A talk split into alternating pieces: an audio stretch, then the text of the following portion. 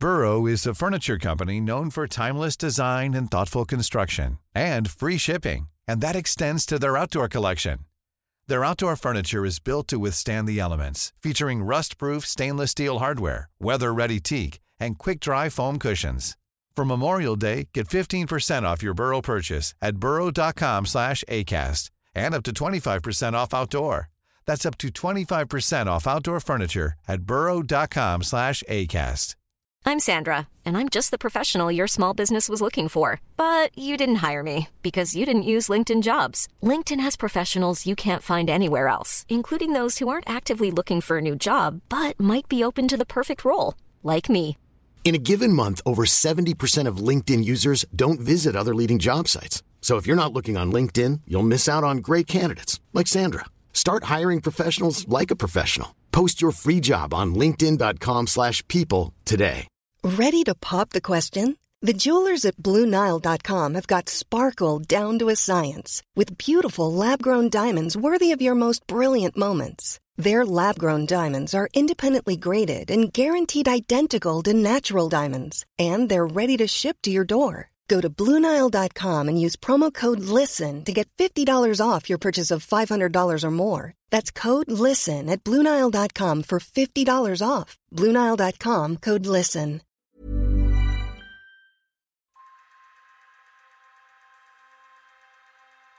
Hello there, and welcome to Streets Ahead, your podcast dedicated to all things cycling and walking in the UK, and we firmly believe beyond.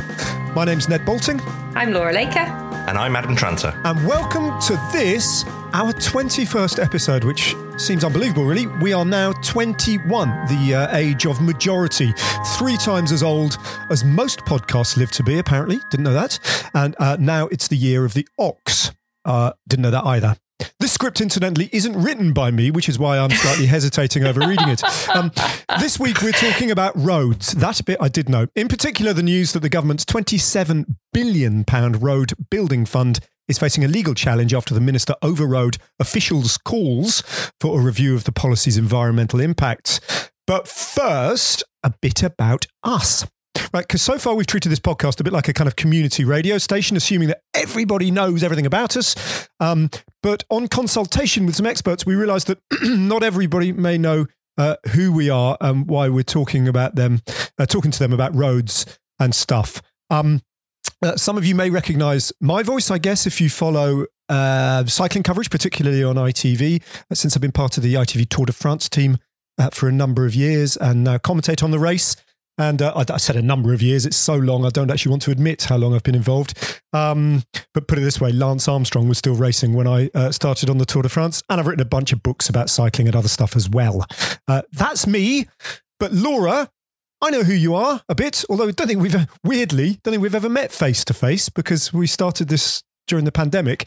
Um, but Laura, in a kind of like amazingly insightful and very marketable 10 second soundbite uh, that's kind of got to zip off the, you know, out into their podcast listeners' ears. Tell us everything that, uh, tell everything that they need to know about you.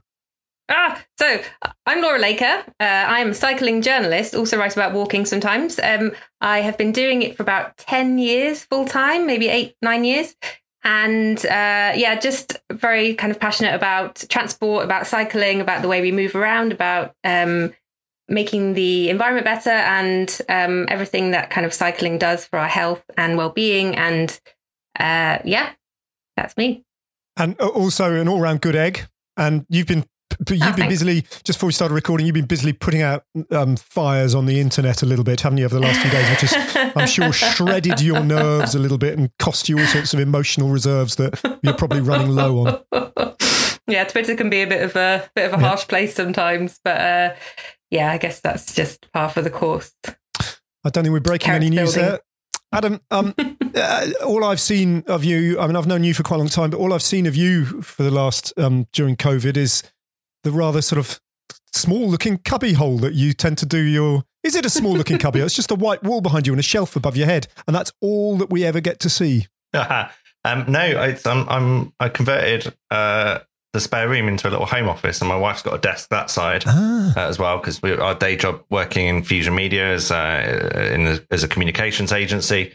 Um, and I have, yeah, I have more space. Maybe I should, maybe I should set that up. I think there is this trend, isn't there? To, um, I mean, fairly pointless talking about it on a podcast, but there is this trend to have a nice view behind you with books and, and, and stuff like that. Or and actually now a Union Jack flag is the is the trend, uh, which I haven't That's got disappointing. um, behind me. It has at been noted, moment. has been noted your lack of patriotism, Adam. yes, I'm sure it has. Yeah. Um, and uh, yeah, I, I, I, I'm I'm here because I, I, I bloody love this stuff, and and and I, I kind of recently got into cycling advocacy uh, and trying to kind of bring my communications uh, skills to the table because I think we have a communications problem uh, in in active travel. Uh, and that's led me to to yeah t- talk on it, do this. Um, I, I volunteer as a, a bicycle mayor uh, in Coventry, uh, and and ultimately, I just want you know my kids can't ride to school basically. So my motivation is you know if they can cycle to school safely, then you know it would be partly a job done, and we're so far from that. Uh, and that's what kind of motivates me. I, what I really like about your story, Adam, is that you've kind of slowly, year on year, you've become less and less about the racing, haven't you? Because as a kid, you were proper, you were decent, you were a GB, am I right? GB Junior kind of thing. Not, no, not that no, good. no. I, uh, I, um, I, I raced and I, I, I raced um, at like a national level. I did the a few little races. Um, did the Isle of Man Youth Tour. That was great fun. Uh, That's this is produced, kind of that's weird. produced some great champions down the years. That race. It has, Oh, yeah. yes. Um, I beat, uh, I beat once the the um, famous, well known uh, Peter Kennaugh. Um, uh, What? at a road race. Um, I beat him. He finished about 48th, and I finished about 44th. And uh, I was like, "Oh, I beat Pete Kennaugh. This is brilliant!" and he'd ridden the national Madison Championships the night before. and then got home at like three in the morning, and then done this 190 mile road race or something. Um, Wow. but I beat him by a couple of places. So yeah, I, I, yeah, it's not a lot less about racing for me. I kind of I've always been wanting to get people on bikes, and and I grew up cycling, and that was really passion of mine. But like, just something clicked two or three years ago that you know we were getting not many more people on bikes, and they were all interested in road cycling and sport, which I love, and that's my background. But the same joy can be achieved from just riding a bike to the shops and and and riding you know to work and all that sort of stuff. And that's what I love now. So I've got a road bike. I don't think I've used it in three years maybe. Um and I just ride yeah ride to the shops basically. And what I love about doing this podcast is um, I can I can just kick back and kind of uh, not be relied upon to provide anything that's of any tangible use to anyone really because I'm I'm just se- I'm just seriously not the expert. This is not. It's just my shared interest in in the way I live my everyday life and what I kind of think would be better for all of us. But you guys, what I love about doing this is that you guys are really kind of immersed in this day after day after day in the detail of it all, and I just get to ask the kind of the stupid questions about no, hang on, I don't understand and all this, and also play the devil's advocate a bit because over the course of the Mm. twenty-one episodes, you know me by now. One of my big frustrations has been I, I almost mention it every episode that the you know breaking out of our echo chamber and trying to Mm. access, you know, and occasionally and occasionally maybe challenge ourselves and our own assumptions, which is um invaluable because I sometimes sense that if you like the other side of this argument, um, people who feel very differently to us, um, I, I wonder how self-critical that camp is, and I think that it's incumbent Mm. upon us to be, you know, to go the extra mile, so to speak, to be, make sure that when we suggest a policy or put forward a proposal, it's been well thought through and it's going to be of benefit. You know, I, I, I think that that the the the two sides, which I'm loath to kind of describe it as, but people who want active travel and people who who who, who don't and are quite comfortable with the status quo. Um, we're, that that kind of made up kind of culture war is, is is and I'm talking about this quite a lot at the moment is it is totally made up. It makes really good copy. It makes really good headlines, but the studies which we should you know refer to frequently uh, shows that you know two thirds of the British population support active travel, and they even support road space reallocation if it means taking space away from drivers. And we know that from looking at other studies around the world that there's roughly we think 60% of the population who are interested but concerned. You know, they have bikes, they want to ride, etc.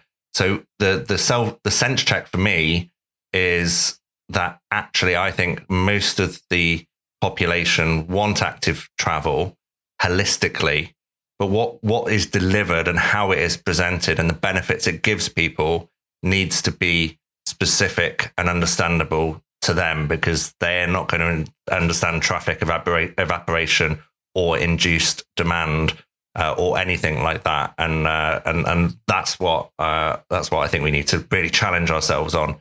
Make sure we're just making sense, basically.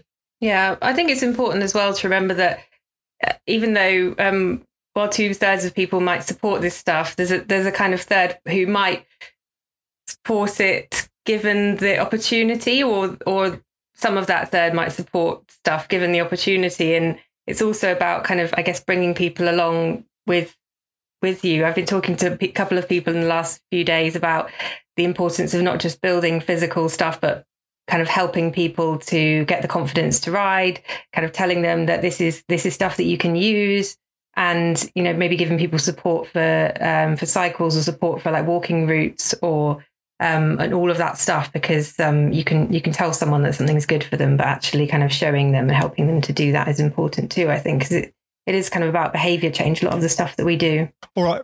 Brilliant. Listen, we've th- th- these themes con- constantly arise, don't they? They're part of uh, the messaging, yeah. you know, of how we how, how, we go about this. It seems to be kind of relevant every single episode, regardless of what we're talking about. What, what we have uh, said we're going to address in this episode, so let's do that straight away, is the 27 billion quid that uh, Transport Minister Grant Shapps wants to uh, use to plaster tarmac up and down Britain's green and pleasant land.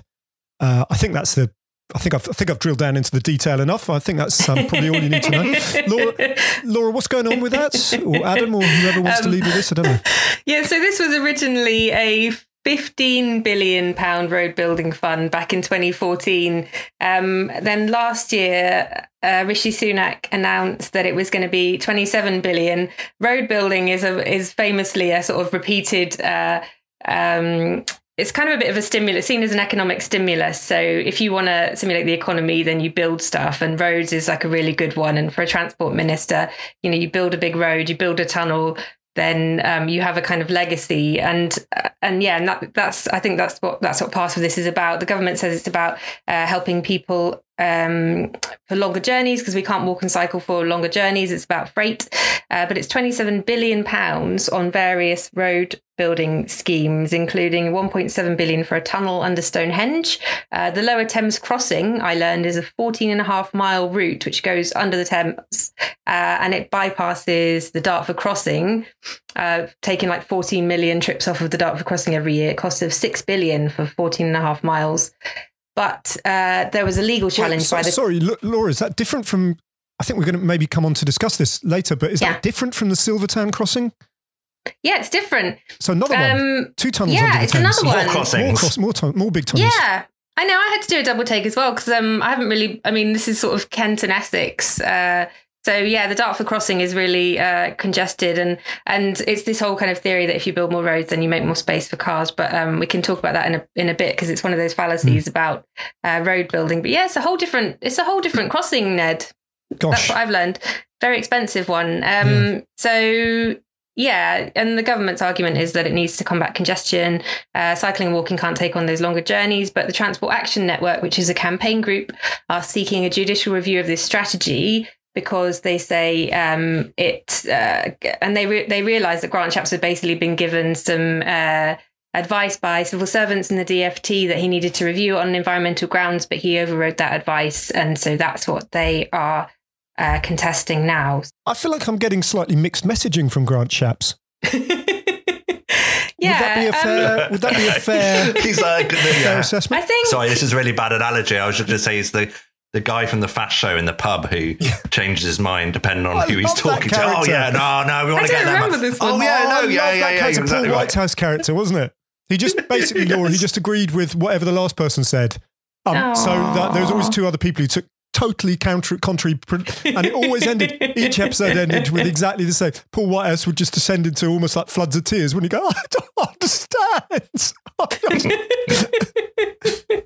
so that's Grant um, Shapps. Yeah, so he flip flops a bit.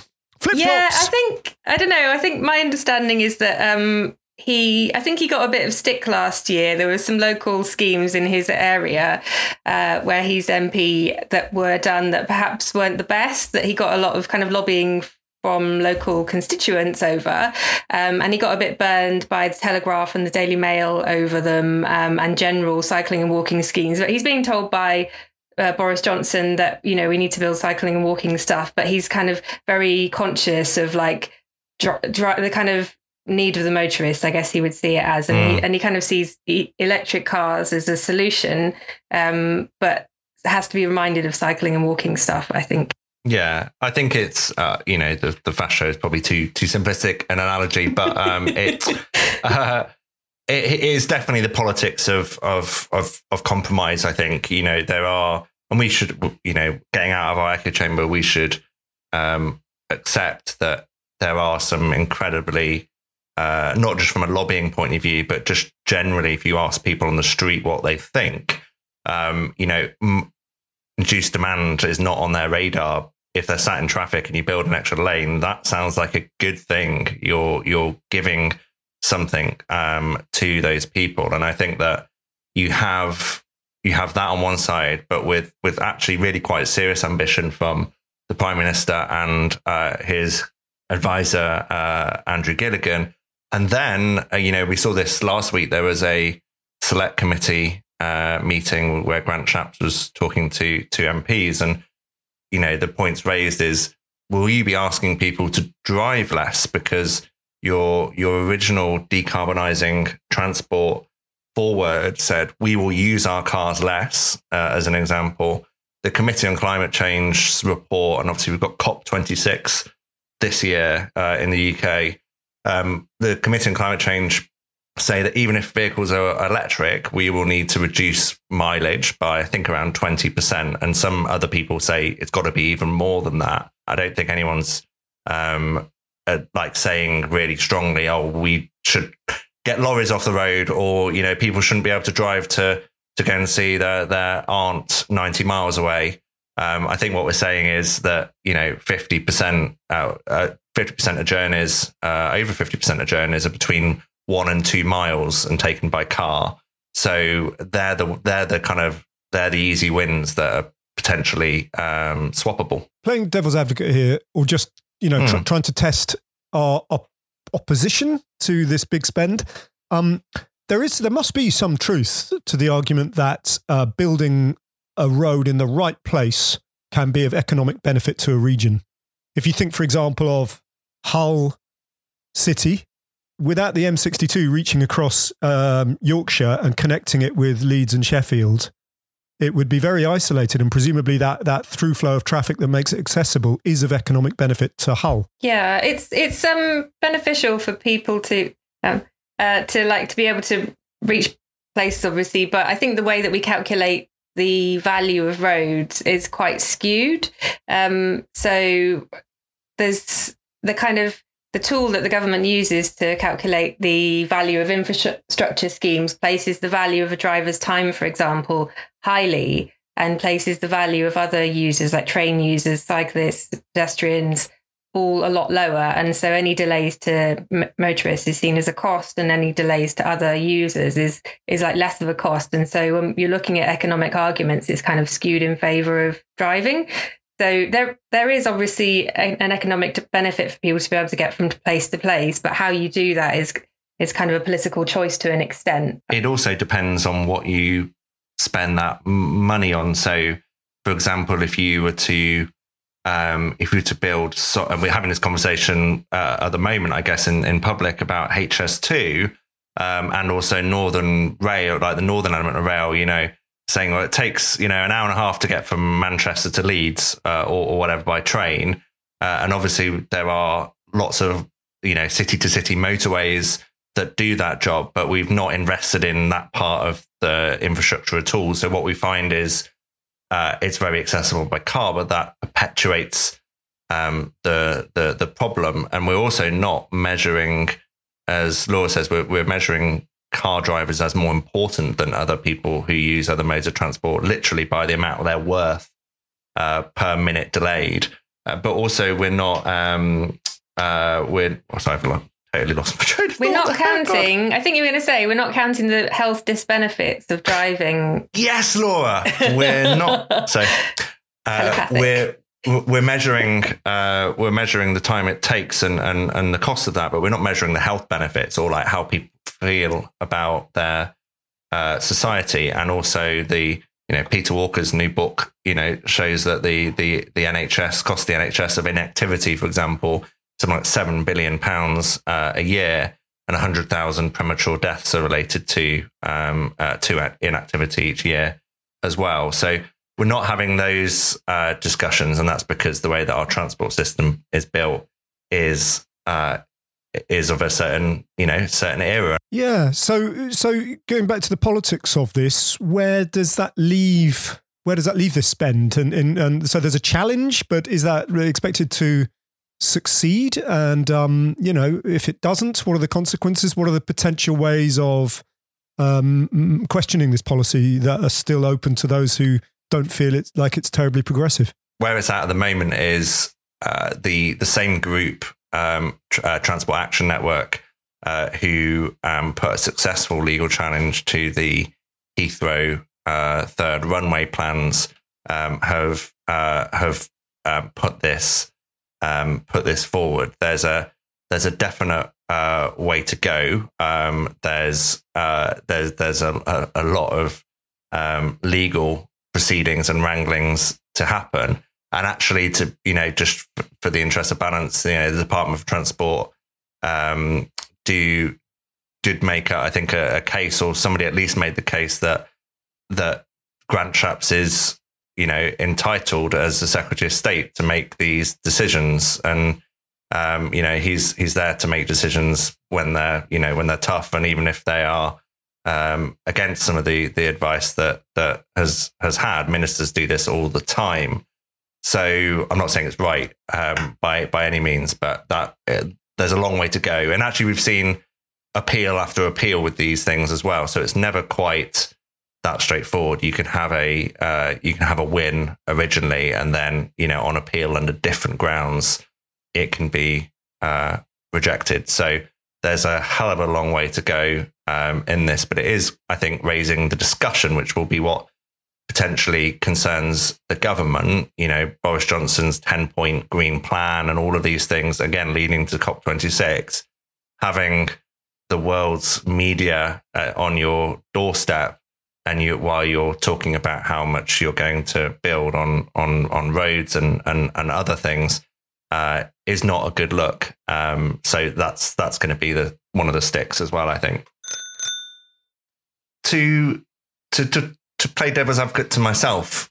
Uh, I think, and to not to not um, uh, Ned's changing his batteries, by the way, which is why I- I'm playing devil's advocate to myself uh, in the absence of a co-host.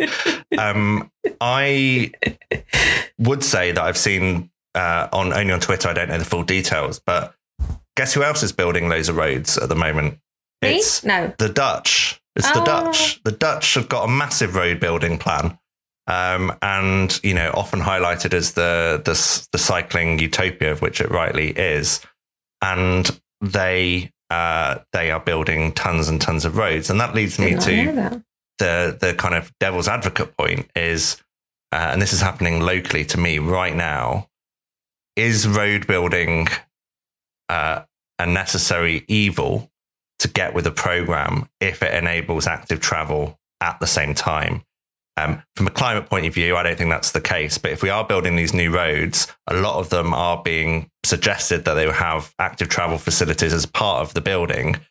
So that's opening up new routes. But uh, ultimately, I'm I'm locally, I'm left with a position now is, and I've I've I tell you what I've done. I've objected, but I could back a seventy million pound dual carriageway because we're going to get a cycle lane as well. Or I can say, guys, you're you're really not going along this the right way. You need to look at active travel first and public transport first. And if that's not solving your problems, then look at road building. And uh, yeah, I can vouch for I can vouch for having to drive around Amsterdam's ring road at rush hour, and it's absolute hell. You know, it's like the M25 on steroids. It can be an awful, congested nightmare. And I can well believe. I mean, you know, they're they're very motor. You know, outside of their a completely different attitude towards getting around the towns and cities in which they live, and indeed the rural communities in which they live, which are all quite interconnected. Outside of that, they're as wedded to the motor car, I would suggest, well, as any other more. Western They, they own more cars Yeah. per head than we do in, in the UK. In the but yet, you know, but yet they've managed to evolve the two ecosystems in tandem. Yeah. and that's that's something that we just haven't managed to do. But it's a slightly more, it's an interesting take, isn't it? It's not not something you hear very often. In fact, I'd not heard that about their their road building mm, program until you just neither. mentioned it now, Adam. They- They've got some of the most satisfied drivers in the world, though, apparently, the Dutch. Really, that is great, aren't they? Got the happiest kids, satisfied drivers. Oh, hi there, I'm very satisfied. Talking of which. Did you see? Did you see the, the video that did the rounds yesterday of you know all the canals froze over Oh, in the the ice, Netherlands ice skating Amsterdam? fail. The guy, the guy in the pants, skates Yeah. his, just wearing his pants, and he goes through the ice, and you think, oh blimey, yeah, just skating in his underpants, Laura. It's a, it's a good video. And he fell into the ice. spoil it for you. Great to He yeah, well, he, ice. he did. He He, goes through the fell ice. underneath the, the ice and got cold. That's Oh, the Yeah. that's blimey. the that's the story. Because he was just wearing his pants. That's it. Um, I, this this local this local problem that we have it's it's a dual carriageway to Warwick University, and in many respects, you know, has some merit. There's talks of very light rail, you know, to be connecting up, and a new pu- public transport hub. Of course, none of that stuff's funded. Um, and and the thing that they can be sure of is this tons of money that there are for um, dual carriageways. And I I got a bit exasperated this week, and I, I wrote I wrote my response to consultation, and, and just the first couple of lines um, because I think it's relevant to this. It said. In 1955, urban planning specialist Lewis Mumford said, Building more roads to prevent congestion is like loosening your belt to cure obesity.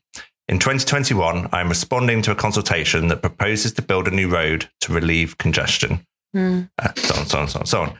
And it's just it's just getting boring now because every time, like, what what works? Build another lane. What works? Oh, maybe we could build another lane. It's like, guys, we've been trying this since the 40s and 50s, and it's still not enough. Maybe we could like realize that it's it's not something that can go forever. We have to make a stop at some point. Yeah, I think this is just a kind of product of the way that we kind of value infrastructure schemes, though. There was a case in Oxfordshire, I think it was the year before last, there was a new, there's been this campaign for the B4044 cycle path for like a decade.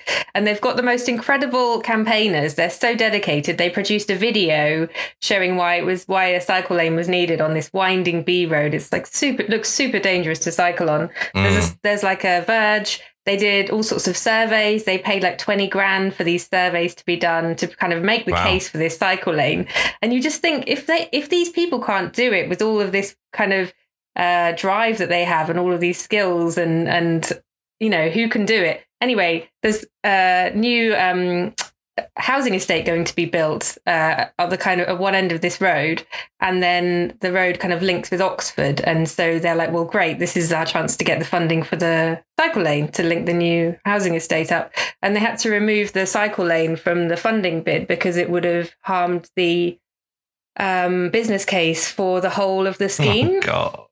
Yeah, and it's heartbreaking. And I think the day that the funding got announced, um, in fact, I know the day that the funding got announced, the postman was killed cycling on this road, and it's just you know Oh it's just God. like the, the horrificness of it.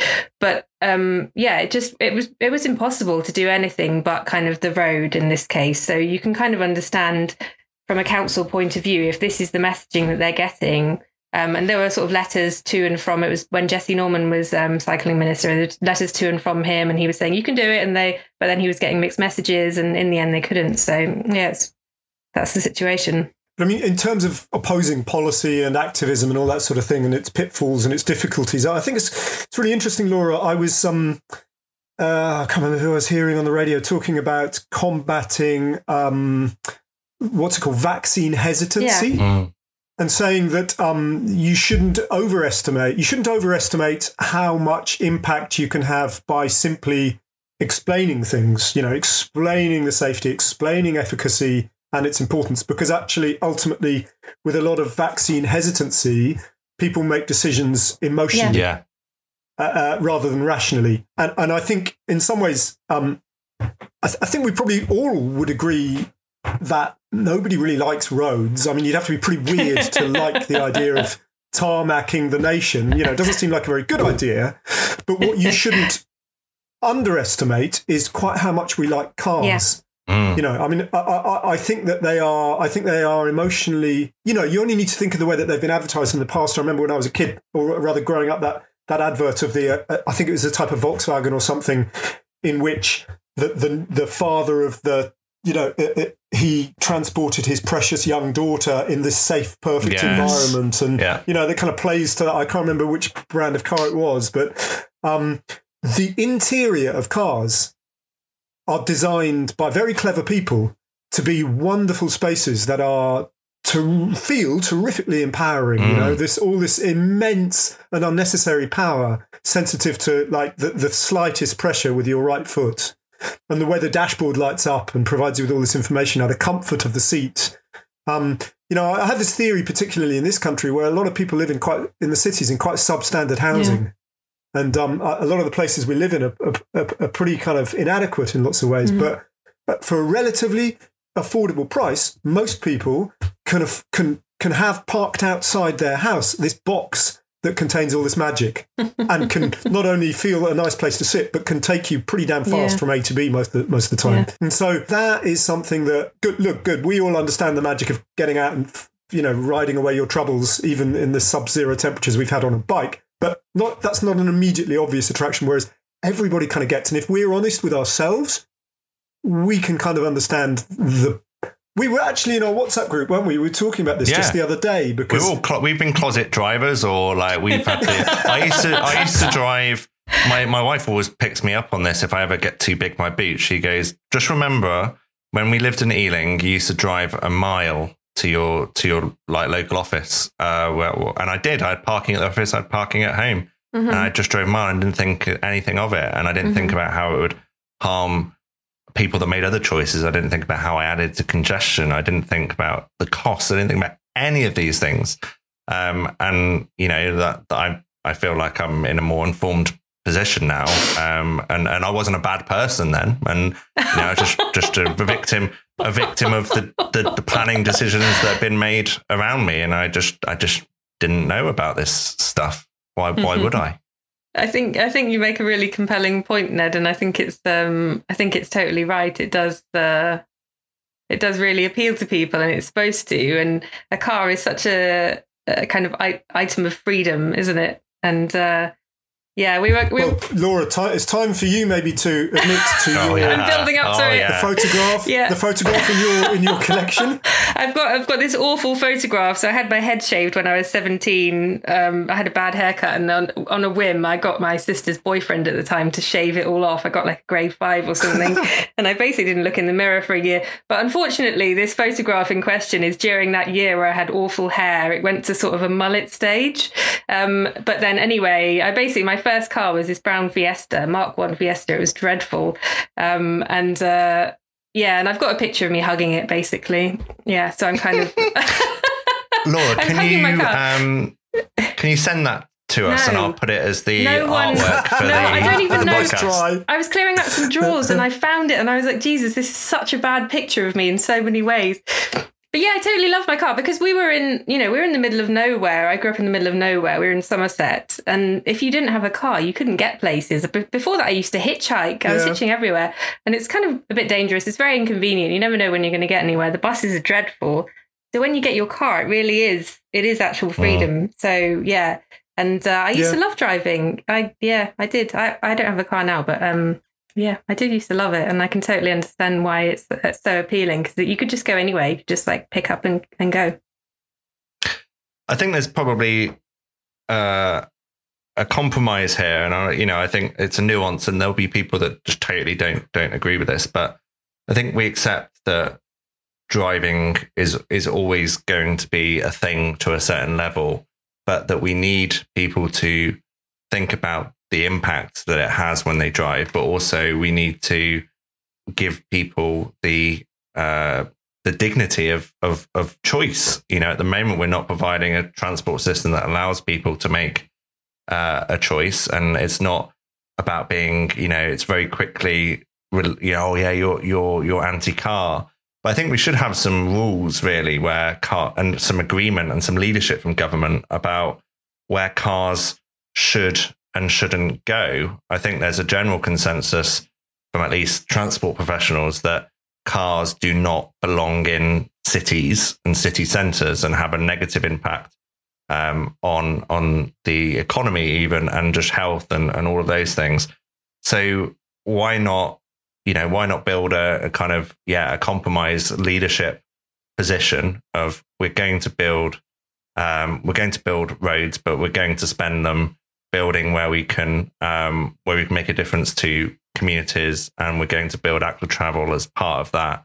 Uh, and we're also going to spend 12, this, which they are. We're going to spend 12 billion pounds of that resurfacing uh, roads, and, and everyone can unite behind potholes. It's a politically safe uh, subject matter. Potholes. I'm not saying this is exactly where I'm at because it's not. It jars me uh, a little bit, but in in the in interests of progress, um, you know, I think this uh, zero sum game is is is not you know is not going to help many people, uh, and it's not going to potentially help us get more uh, more more cycle networks. Yeah, and yeah, I was just thinking before this podcast, actually, before we move on, about how many um, phrases we have with road with road in it. Just like road is quite a sim- the road is quite a symbolic thing. It's like journeys, it's getting places, it's progress, and I think mm. there is something driving is as well. Yeah, driving. Yeah, my um, um, my local museum, the Coventry Transport Museum, uh, changed their name, uh, changed their slogan rather a couple of years ago. Uh, and given it's the transport museum that, of the city that invented the modern bicycle, um, the slogan is driving change. Um, and I was like, oh, oh. There's a whole linguistic um, rabbit hole we could disappear down there. And kind of if we broaden it out to uh, Latin languages and Germanic languages and how um, the act of the act of uh, propelling yourself on a bicycle in most Germanic languages is derived from the equivalent of driving, mm. whereas in French it's running. Oh, really? So on yes. yeah, and corridoro, and, cour- and coureur, that's to run huh. because uh, you know um, that's that's the origins of the bike, isn't it? It's a fast way of walking, velocipede, you know. But um, that's of no interest here. I'm interested. Um, I think that's very interesting, personally. Well, uh, maybe we could fill a whole hour hour with it um, later. But but before we before we close off um, today's episode, um, in our bid to make uh, the, the, uh, all the production values of this, you know, responding to our listeners' feedback, uh, the, our production raising the whole bar and that, Adam, you edit this podcast. Um, right now, I want you to drop in the jingle, if that's the right way of describing it, that supports um, an irregular new slot that we have in which we bring you up to date with all the latest LTN news. That's London Transport News, and it's got its own jingle.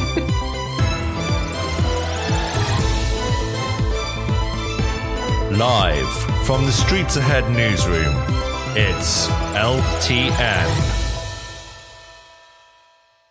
All right, so that was brilliant. Uh, uh, that was really well done. I haven't actually heard it because it'll only be done in the edit later, but I'm assuming it was brilliant.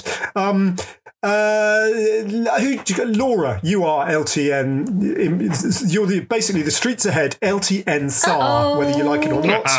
and and uh, you need to tell us what's been going right and maybe also what's been going wrong on the latest well it's the front line of the culture war isn't it? Let's put it yeah it kind of is isn't it? Yeah it's been quite divisive. Um, well so my local area has got new ltns for one thing. Um, and uh, they were introduced yesterday uh, as we record. And that's i think that's like the fourth or fifth one that they've introduced now in my area um, without too much trouble. Um, and following a uh, the legal challenge from the Licensed Taxi Drivers Association regarding um, Equalities impact assessment of cycle schemes, they've worked much more closely with groups representing people with disabilities on new schemes, which is really good outcome, I think, from that. And I think on a forth, in fact, I know on a forthcoming episode, we're going to talk about that a bit more if we can get hold of the people that we need.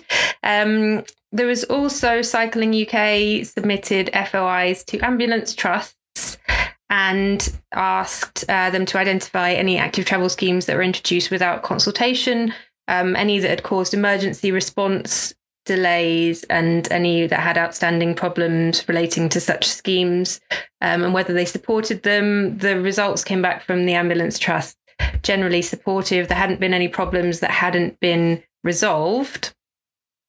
Um, and uh, there weren't there wasn't stuff being introduced without their knowledge.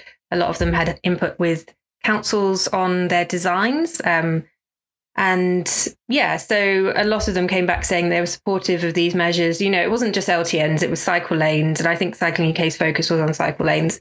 And uh, yeah, just saying that these measures basically, because they make cycling and walking safer, um, that they support them, um, efforts to reduce air pollution, efforts to reduce car use, um, all of that. So yeah, generally it seems like the emergency response news is good. Um, yeah, I think that, I think I think there are sort of schemes still being pulled out.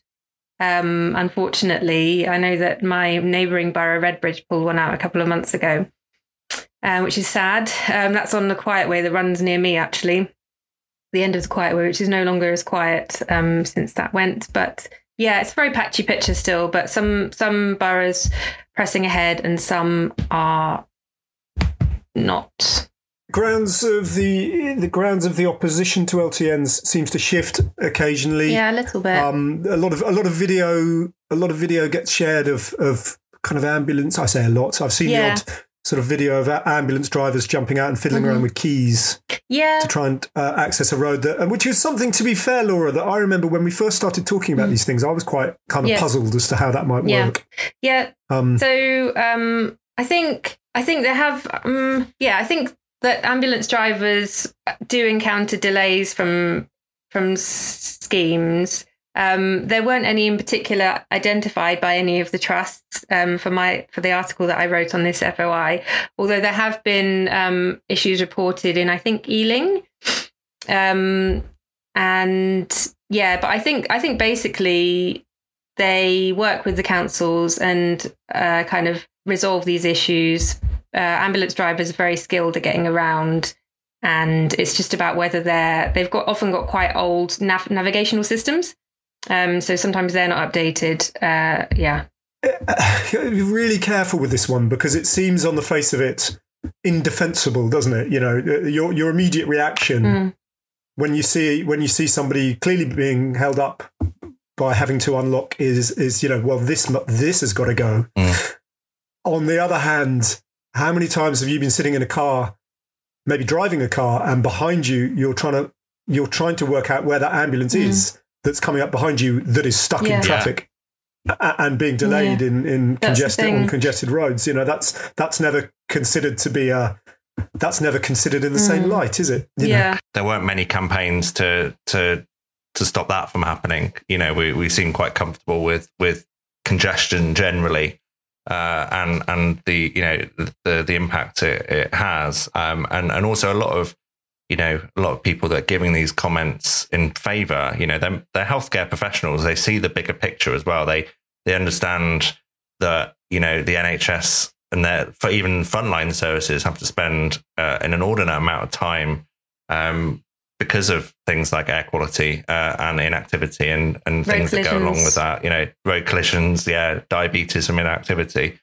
all of those things. What I did see, um, I think Ned, you you um, you said this before, but we were talking about Twitter, and you were saying, you know, let's engage with people on Twitter if we feel like there's a way to you know have a discussion and change their mind, and if you're not going to, then then you're wasting you know wasting energy. And and I found this with you know some campaigners I've had quite good conversations with, and I've seen their point of view. And other campaigners, you know, you say about ambulances, for example, they say well, you can't block ambulances, and say, okay, what we'll do is we'll put cameras in. Then can't find motorists. You know, there, there's always some. There's always an answer. There's a you know there's a there's a flow chart of responses, and and the summary is they don't want any change. You know, they don't have any answers of how to solve air quality and how to get more people cycling and walking. Um, and well, no one and likes change, do they? can- and no one, like- well, no one likes change, but you can see very clearly those who have a huge passion for, um, you know, there are people that have a real passion for air quality who don't believe in LTNs, and I think we should have a discussion about that. And then there's Yeah. ones that are kind of using quite bizarre and, and horrible tactics um, to, to to to do that. Well, one thing that occurred to me just going for a walk around my neighbourhood, um, as I think we we were all doing a lot of that kind of thing, aren't we? Um, but you know, LTNs aren't new. No. Um, around the around the Victorian streets where I live, there's evidence. God knows when it all happened, but decades ago, residential roads were blocked off Yeah. or blocked, you know, either by pedestrianising, putting pavement at the end that literally block it off, or occasionally concrete bollards, or those big metal gates Yeah, with the a big metal gates that say fire um, access on them. We've had them for that say fire decades. There are, there are a surprising amount of them Yeah. that I've just taken for granted in my neighbourhood, and never. I'm only looking at them now because it strikes me that all they are is LTNs, really, Yeah, and people have just got used to them, you know. yeah. Um, There's loads of them. I re- and, and and by and large, they're a good thing. Yeah. You know, they, they've. I'm, I'm sure they're appreciated by the residents of the roads that you know are blocked off from through traffic. yeah, yeah. I did a little article on them So last year in for Mind the Zag, the website, and um, I looked into a few of them. There some in Leicester, Hackney, famously. Merton's got a bunch.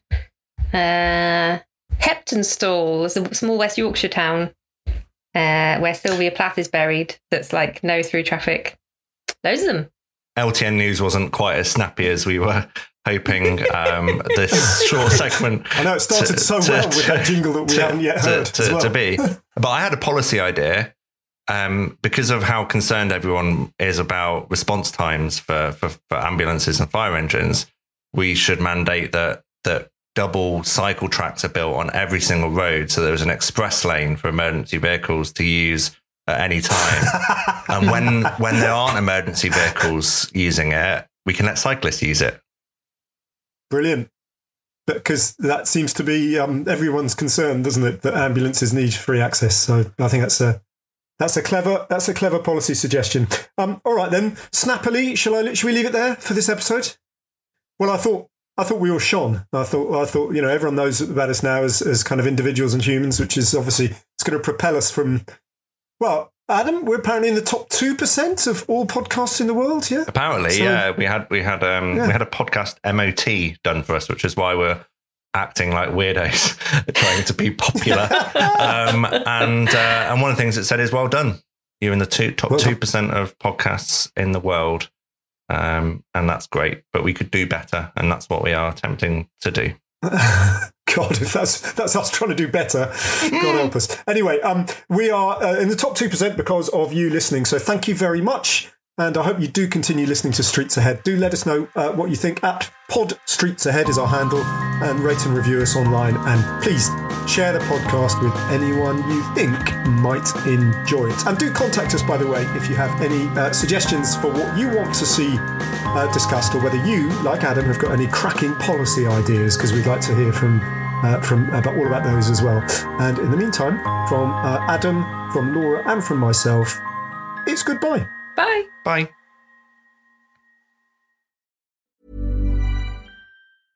Imagine the softest sheets you've ever felt. Now imagine them getting even softer over time. That's what you'll feel with Boll and Branch's organic cotton sheets. In a recent customer survey, 96% replied that Boll and Branch sheets get softer with every wash. Start getting your best night's sleep in these sheets that get softer and softer for years to come. Try their sheets with a 30-night guarantee. Plus, get 15% off your first order at bollandbranch.com. Code BUTTERY. Exclusions apply. See site for details. Hi, I'm Daniel, founder of Pretty Litter. Did you know cats tend to hide symptoms of sickness and pain? I learned this the hard way after losing my cat, Gingy. So I created Pretty Litter, a health monitoring litter that helps detect early signs of illness by changing colors, saving you money and potentially your cat's life. Pretty Litter is veterinarian developed, and it's the easiest way to keep tabs on your fur baby's health right at home. Go to prettylitter.com and use code ACAST for 20% off your first order and a free cat toy. Terms and conditions apply. See site for details.